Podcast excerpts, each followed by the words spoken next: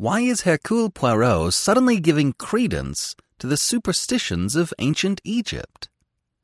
Agatha Christie, today on the Classic Tales Podcast.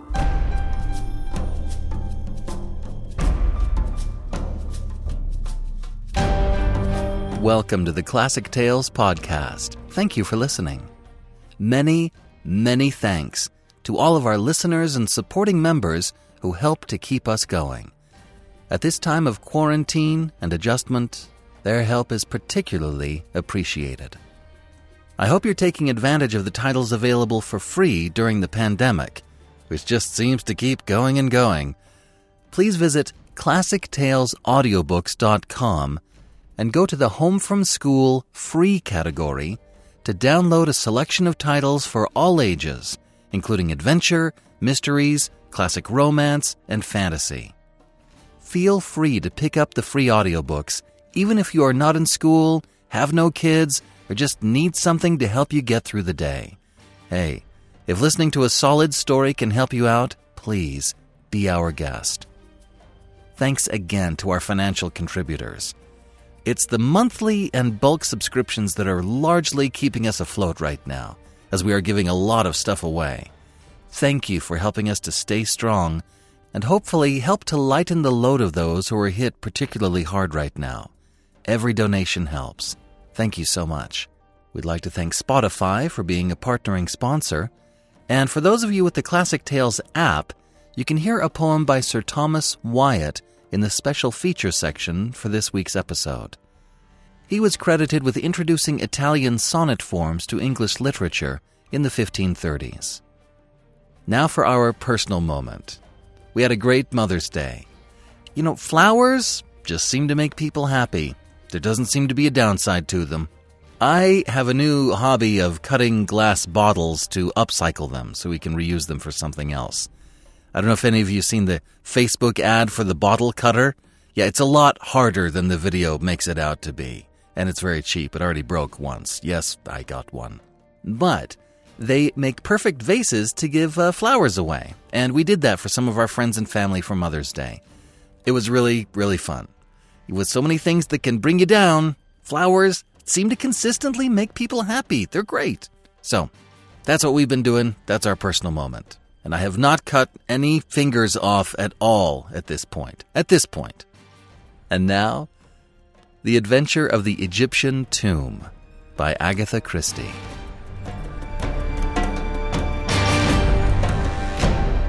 I have always considered that one of the most thrilling and dramatic of the many adventures I have shared with Poirot was that of our investigation into the strange series of deaths which followed upon the discovery and opening of the tomb of King Men-her-Ra.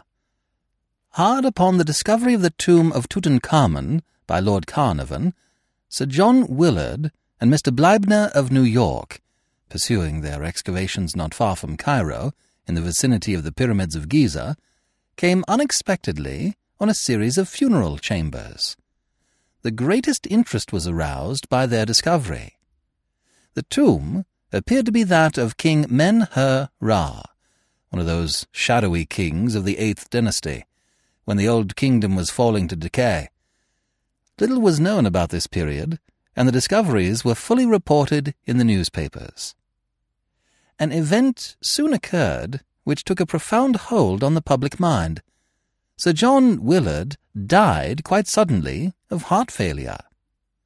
The more sensational newspapers immediately took the opportunity of reviving all the old superstitious stories connected with the ill luck of certain Egyptian treasures. The unlucky mummy at the British Museum, that hoary old chestnut, was dragged out with fresh zest, was quietly denied by the museum, but nevertheless enjoyed all its usual vogue. A fortnight later, Mr. Bleibner died of acute blood poisoning, and a few days afterwards a nephew of his shot himself in New York. The curse of Men-her-Ra was the talk of the day, and the magic power of dead-and-gone Egypt was exalted to a fetish point. It was then that Poirot received a brief note from Lady Willard, widow of the dead archaeologist, asking him to go and see her at her house in Kensington Square, I accompanied him. Lady Willard was a tall, thin woman, dressed in deep mourning. Her haggard face bore eloquent testimony to her recent grief. "It is kind of you to have come so promptly, Monsieur Poirot." "I am at your service, Lady Willard. You wish to consult me?" "You are, I am aware, a detective, but it is not only as a detective that I wish to consult you. You are a man of original views, I know. You have imagination, experience of the world. Tell me, Monsieur Poirot, what are your views on the supernatural?" Poirot hesitated for a moment before he replied. He seemed to be considering. Finally, he said, "Let us not misunderstand each other, Lady Willard. It is not a general question that you are asking me there. It has a personal application, has it not? You are referring obliquely to the death of your late husband." "That is so," she admitted. "You want me to investigate the circumstances of his death?" "I want you to ascertain for me exactly how much is newspaper chatter and how much may be said to be founded on fact. 3 deaths, Monsieur Poirot, each one explicable, taken by itself, but taken together, surely an almost unbelievable coincidence, and all within a month of the opening of the tomb. It may be mere superstition. It may be some potent curse from the past that operates in ways undreamed of by modern science. The fact remains, 3 deaths, and I am afraid, Monsieur Poirot, horribly afraid, it may not yet be the end." "For whom do you fear?" "For my son. When the news of my husband's death came, I was ill. My son, who has just come down from Oxford, went out there. He brought the body home. But now he has gone out again, in spite of my prayers and entreaties. He is so fascinated by the work that he intends to take his father's place and carry on the system of excavations. You may think me a foolish, credulous woman, but, Monsieur Poirot, I am afraid. Supposing that the spirit of the dead king is not yet appeased. Perhaps to you I seem to be talking nonsense." "No, indeed, Lady Willard," said Poirot quickly. "I too believe in the force of superstition, one of the greatest forces the world has ever known." I looked at him in surprise. I should never have credited Poirot with being superstitious, but the little man was obviously in earnest. "What you really demand is that I shall protect your son. I will do my utmost to keep him from harm." "Yes, in the ordinary way, but against an occult influence?" "In volumes of the Middle Ages, Lady Willard, you will find many ways of counteracting black magic. Perhaps they knew more than we moderns with all our boasted science. Now let us come to facts, that I may have guidance. Your husband had always been a devoted Egyptologist, hadn't he?" "Yes, from his youth upwards. He was one of the greatest living authorities upon the subject." "But Mr. Bleibner, I understand, was more or less of an amateur." "Oh, quite. He was a very wealthy man who dabbled freely in any subject that happened to take his fancy. My husband managed to interest him in Egyptology, and it was his money that was so useful in financing the expedition." "And the nephew? What do you know of his tastes? Was he with the party at all?" "I do not think so. In fact, I never knew of his existence till I read of his death in the paper. I do not think he and Mr. Bleibner can have been at all intimate. He never spoke of having any relations." "Who are the other members of the party?" "Well, there's Dr. Tosswell, a minor official connected with the British Museum, Mr. Schneider of the Metropolitan Museum in New York, a young American secretary, Dr. Ames, who accompanies the expedition in his professional capacity, and Hassan, my husband's devoted native servant." "Do you remember the name of the American secretary?" "Harper, I think, but I cannot be sure. He had not been with Mr. Bleibner very long, I know. He was a very pleasant young fellow." "Thank you, Lady Willard." "If there is anything else—" "For the moment, nothing. Leave it now in my hands, and be assured that I will do all that is humanly possible to protect your son." They were not exactly reassuring words, and I observed Lady Willard wince as he uttered them. Yet at the same time the fact that he had not pooh-poohed her fears seemed in itself to be a relief to her.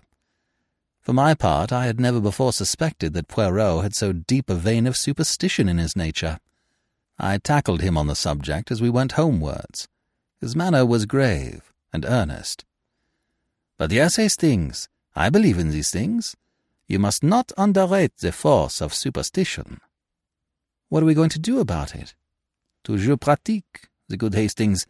Eh bien, to begin with, we are going to cable to New York for fuller details of young Mr. Bleibner's death." He duly sent off his cable. The reply was full and precise. Young Rupert Bleibner had been in low water for several years. He had been a beachcomber and a remittance man in several South Sea islands, but had returned to New York 2 years ago, where he had rapidly sunk lower and lower. The most significant thing to my mind was that he had recently managed to borrow enough money to take him to Egypt. "I've a good friend there I can borrow from," he had declared. Here, however, his plans had gone awry. He had returned to New York cursing his skinflint of an uncle, who cared more for the bones of dead and gone kings than his own flesh and blood. It was during his sojourn in Egypt that the death of Sir John Willard had occurred. Rupert had plunged once more into his life of dissipation in New York, and then, without warning, he had committed suicide, leaving behind him a letter which contained some curious phrases. It seemed written in a sudden fit of remorse. He referred to himself as a leper and an outcast, and the letter ended by declaring that such as he were better dead. A shadowy theory leapt into my brain.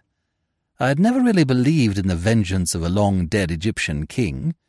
I saw here a more modern crime. Supposing this young man had decided to do away with his uncle, preferably by poison. By mistake, Sir John Willard receives the fatal dose. The young man returns to New York, haunted by his crime. The news of his uncle's death reaches him. He realizes how unnecessary his crime has been, and, stricken with remorse, takes his own life. I outlined my solution to Poirot. He was interested. "It is ingenious what you have thought of there. Decidedly it is ingenious. It may even be true. But you leave out of count the fatal influence of the tomb." I shrugged my shoulders. "You still think that has something to do with it?" "So much so, mon ami, that we start for Egypt tomorrow." "What?" I cried, astonished. "I have said it." An expression of conscious heroism spread over Poirot's face. Then he groaned. "But, oh," he lamented, "the sea, the hateful sea." It was a week later. Beneath our feet was the golden sand of the desert. The hot sun poured down overhead. Poirot, the picture of misery, wilted by my side. The little man was not a good traveller. Our 4 days' voyage from Marseille had been one long agony to him. He had landed at Alexandria, the wraith of his former self. Even his usual neatness had deserted him. We had arrived in Cairo and had driven out at once to the Mina House Hotel, right in the shadow of the pyramids. The charm of Egypt had laid hold of me. Not so Poirot. Dressed precisely the same as in London, he carried a small clothes-brush in his pocket and waged an unceasing war on the dust which accumulated on his dark apparel. "And my boots," he wailed. "Regard them, Hastings. My boots, of the neat patent leather, usually so smart and shining. See, the sand is inside them, which is painful, and outside them, which outrages the eyesight. Also the heat. It causes my moustaches to become limp, but limp." "Look at the Sphinx," I urged. "Even I can feel the mystery and the charm it exhales." Poirot looked at it discontentedly. "It has not the air happy," he declared. "How could it, half buried in sand in that untidy fashion? Ah, this cursed sand! Come now. There's a lot of sand in Belgium, I reminded him, mindful of a holiday spent at Noc-sur-Mer, in the midst of les dunes impeccables, as the guidebook had phrased it. Not in Brussels, declared Poirot. He gazed at the pyramids thoughtfully. It is true that they, at least, are of a shape solid and geometrical, but their surface is of an unevenness most unpleasing. And the palm trees, I like them not. Not even do they plant them in rows. I cut short his lamentations by suggesting that we should start for the camp. We were to ride there on camels, and the beasts were patiently kneeling, waiting for us to mount, in charge of several picturesque boys headed by a voluble dragoman. I pass over the spectacle of Poirot on a camel. He started by groans and lamentations and ended by shrieks, gesticulations, and invocations to the Virgin Mary and every saint in the calendar. In the end, he descended ignominiously and finished the journey on a diminutive donkey. I must admit that a trotting camel is no joke for the amateur. I was stiff for several days. At last we neared the scene of the excavations. A sunburnt man with a grey beard, in white clothes and wearing a helmet, came to meet us. Monsieur Poirot and Captain Hastings, we received your cable. I am sorry that there was no one to meet you in Cairo.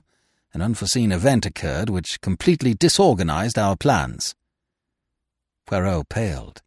His hand, which had stolen to his clothes-brush, stayed its course. Not another death, he breathed. Yes. Sir Guy Willard? I cried.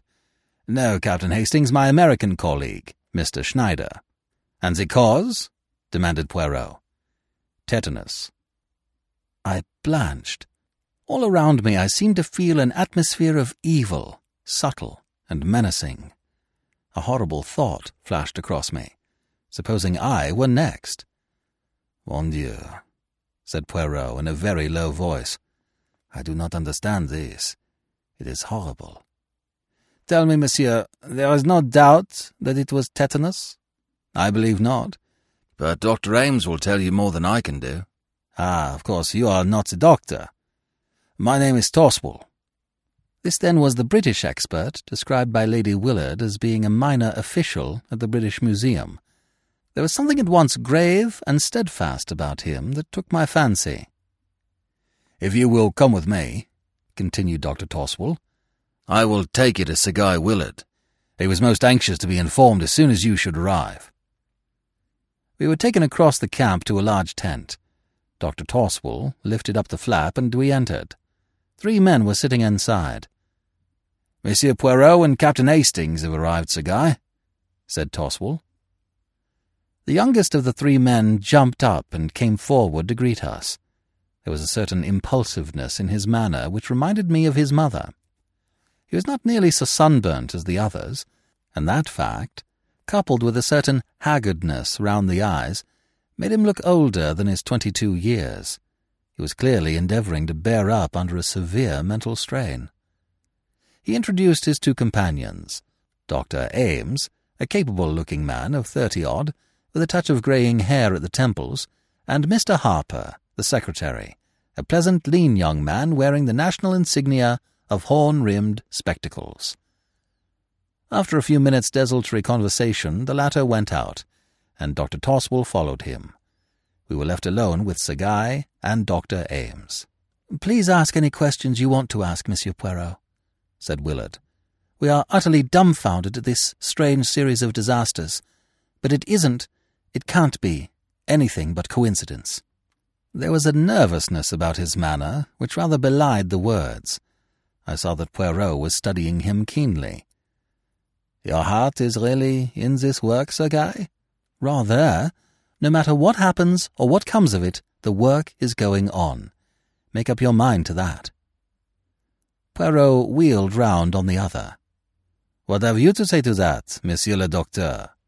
"Well," drawled the doctor, "I'm not for quitting myself." Poirot made one of those expressive grimaces of his.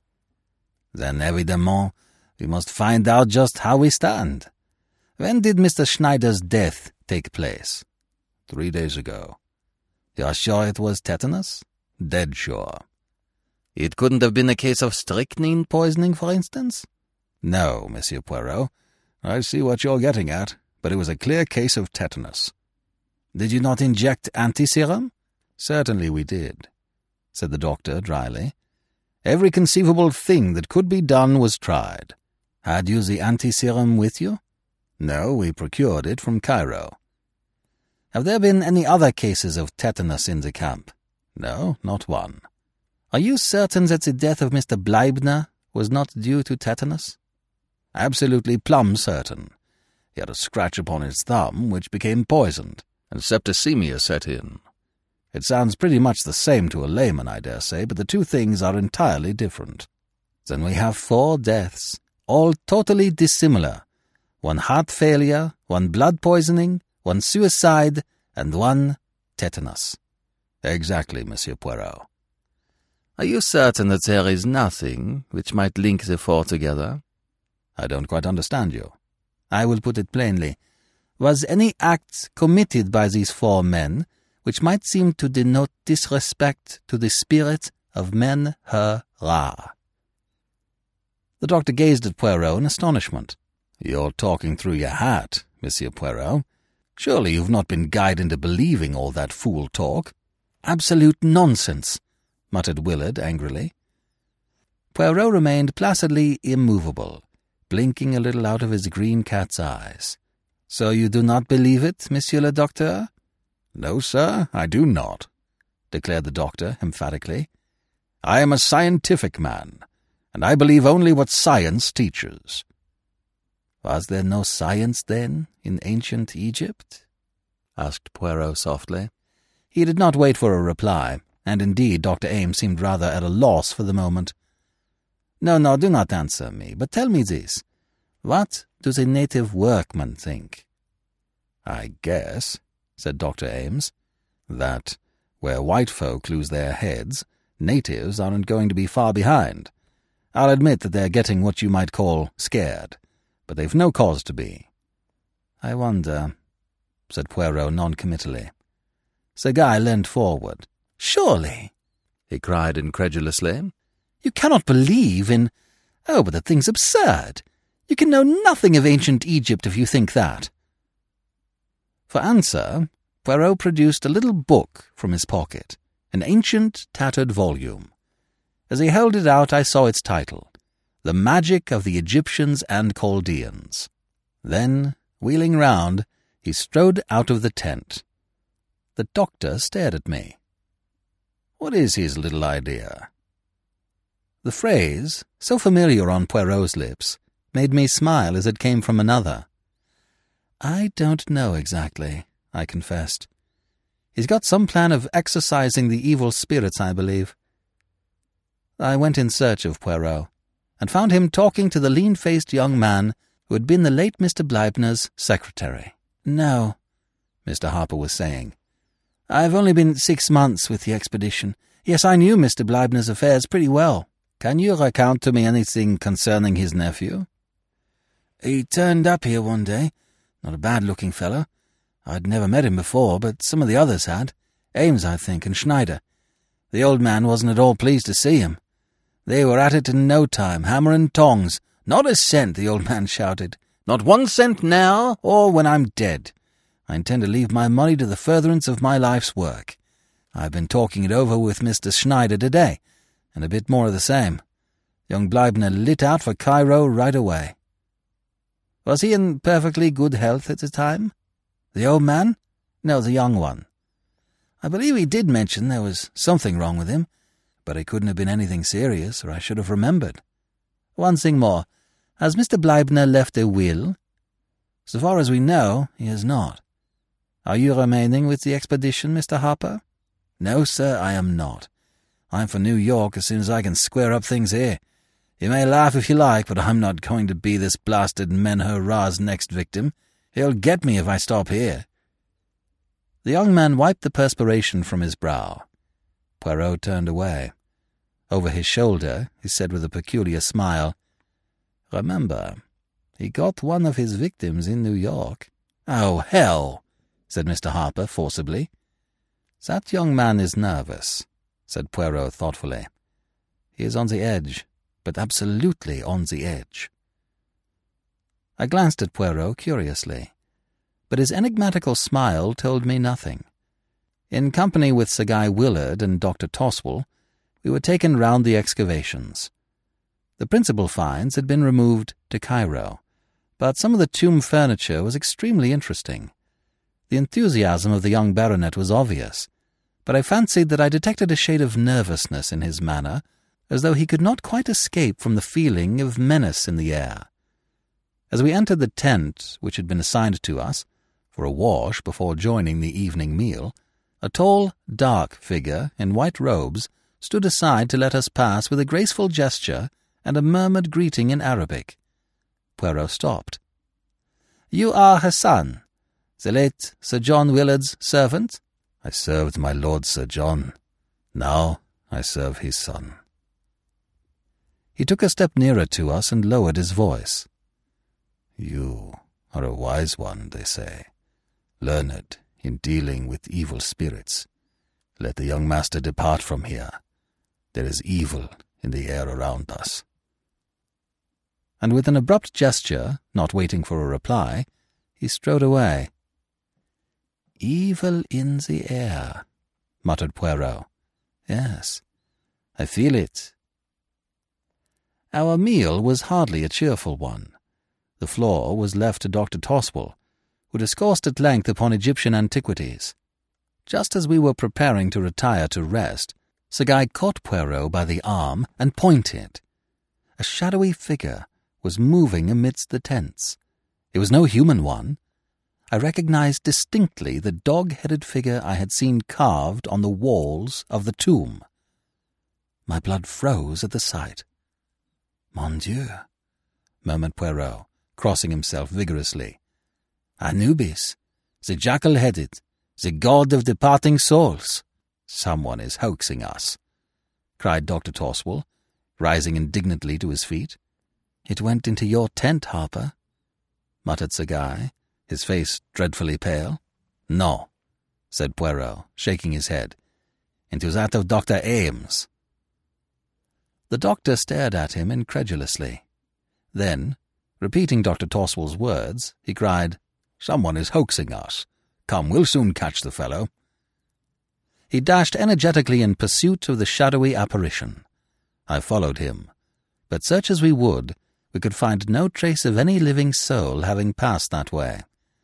We returned, somewhat disturbed in mind, to find Poirot taking energetic measures in his own way to ensure his personal safety.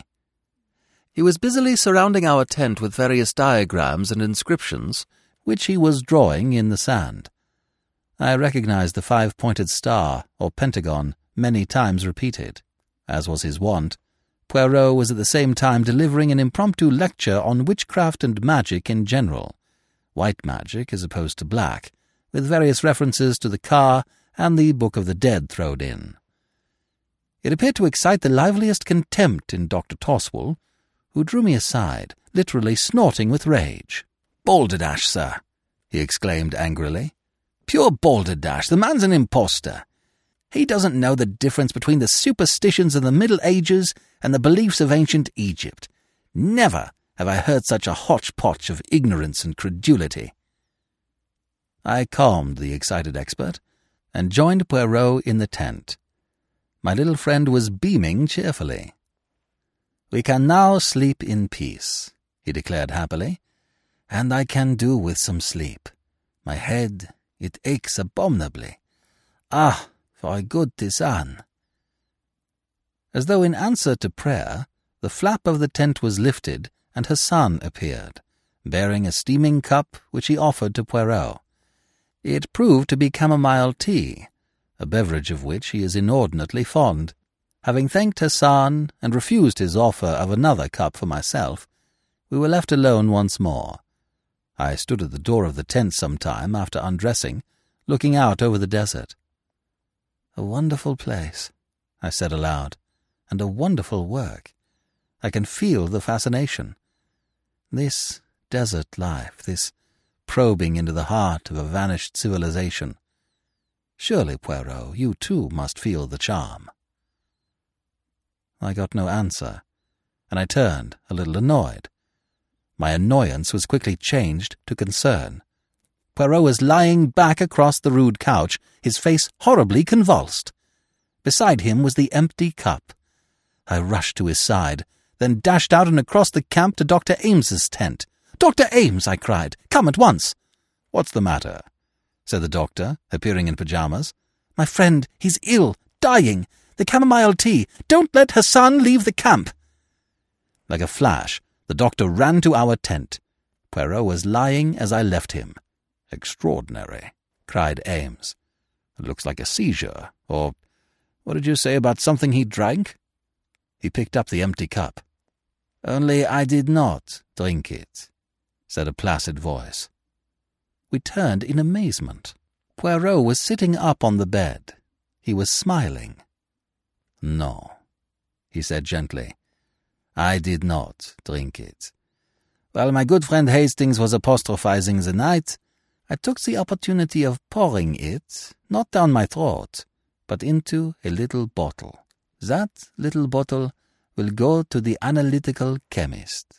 No," as the doctor made a sudden movement, "as a sensible man, you will understand that violence will be of no avail.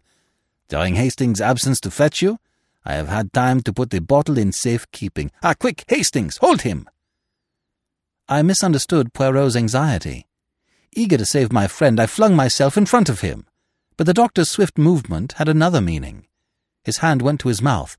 A smell of bitter almonds filled the air, and he swayed forward and fell. "Another victim," said Poirot gravely. "But the last. Perhaps it is the best way. He has 3 deaths on his head." "Dr. Ames?" I cried, stupefied. "But I thought you believed in some occult influence." "You misunderstood me, Hastings. What I meant was that I believe in the terrific force of superstition. Once get it firmly established that a series of deaths are supernatural, and you might almost stab a man in broad daylight, and it would still be put down to the curse. So strongly is the instinct of the supernatural implanted in the human race. I suspected from the first that a man was taking advantage of that instinct. The idea came to him, I imagine, with the death of Sir John Willard. A fury of superstition arose at once. As far as I could see, nobody could derive any particular profit from Sir John's death. Mr. Bleibner was a different case. He was a man of great wealth. The information I received from New York contained several suggestive points. To begin with, young Bleibner was reported to have said he had a good friend in Egypt from whom he could borrow. It was tacitly understood that he meant his uncle, but it seemed to me that, in that case, he would have said so outright. The word suggested some boon companion of his own. Another thing. He scraped up enough money to take him to Egypt. His uncle refused outright to advance him a penny, yet he was able to pay the return passage to New York. Someone must have lent him the money." "All that was very thin," I objected, "but there was more." "Hastings, there occur often enough words spoken metaphorically, which are taken literally. The opposite can happen too. In this case, words which were meant literally were taken metaphorically. Young Bleibner wrote plainly enough, 'I am a leper,' but nobody realized that he shot himself because he believed that he contracted the dread disease of leprosy." "What?" I ejaculated. It was the clever invention of a diabolical mind. Young Bleibner was suffering from some minor skin trouble. He had lived in the South Sea Islands, where the disease is common enough. Ames was a former friend of his, and a well-known medical man. He would never dream of doubting his word. When I arrived here, my suspicions were divided between Harper and Dr. Ames, but I soon realized that only the doctor could have perpetrated and concealed the crimes, and I learned from Harper that he was previously acquainted with young Bleibner. Doubtless the latter, at some time or other, had made a will or had ensured his life in favour of the doctor. The latter saw his chance of acquiring wealth. It was easy for him to inoculate Mr. Bleibner with the deadly germs. Then the nephew, overcome with despair at the dread news his friend had conveyed to him, shot himself. Mr. Bleibner, whatever his intentions, had made no will. His fortune would pass to his nephew, and from him to the doctor. And Mr. Schneider? We cannot be sure. He knew young Bleibner too, remember, and may have suspected something. Or again, the doctor may have thought that a further death, motiveless and purposeless, would strengthen the coils of superstition. Furthermore, I will tell you an interesting psychological fact, Hastings. A murderer has always a strong desire to repeat his successful crime. The performance of it grows upon him. Hence my fears for young Willard.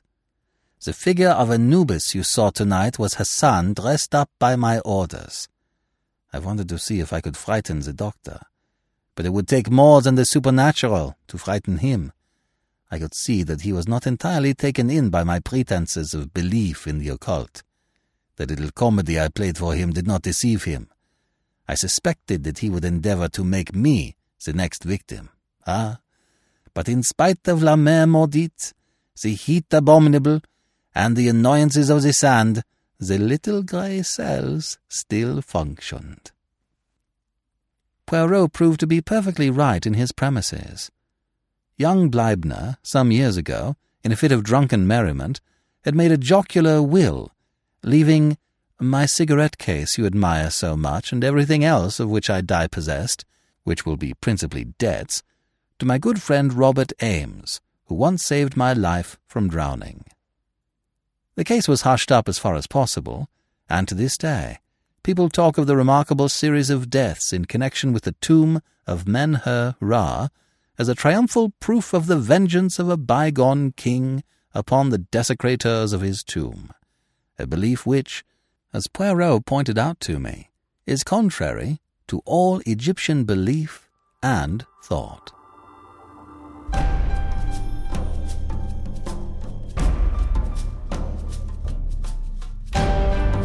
This is B.J. Harrison. I hope you have enjoyed this unabridged production of The Adventure of the Egyptian Tomb by Agatha Christie. If you have enjoyed this book, please feel free to download some of our free audiobooks at ClassicTalesAudiobooks.com. You'll find several full unabridged novels in a variety of genres designed to help entertain and lighten the load during the time of the pandemic. And please tell your friends and family or anyone you know who could possibly benefit from them. Thank you so much. And thank you for joining me today and allowing classic literature to awaken your better self. Please join me next time, and you can once again snuggle in to the edge of your seat.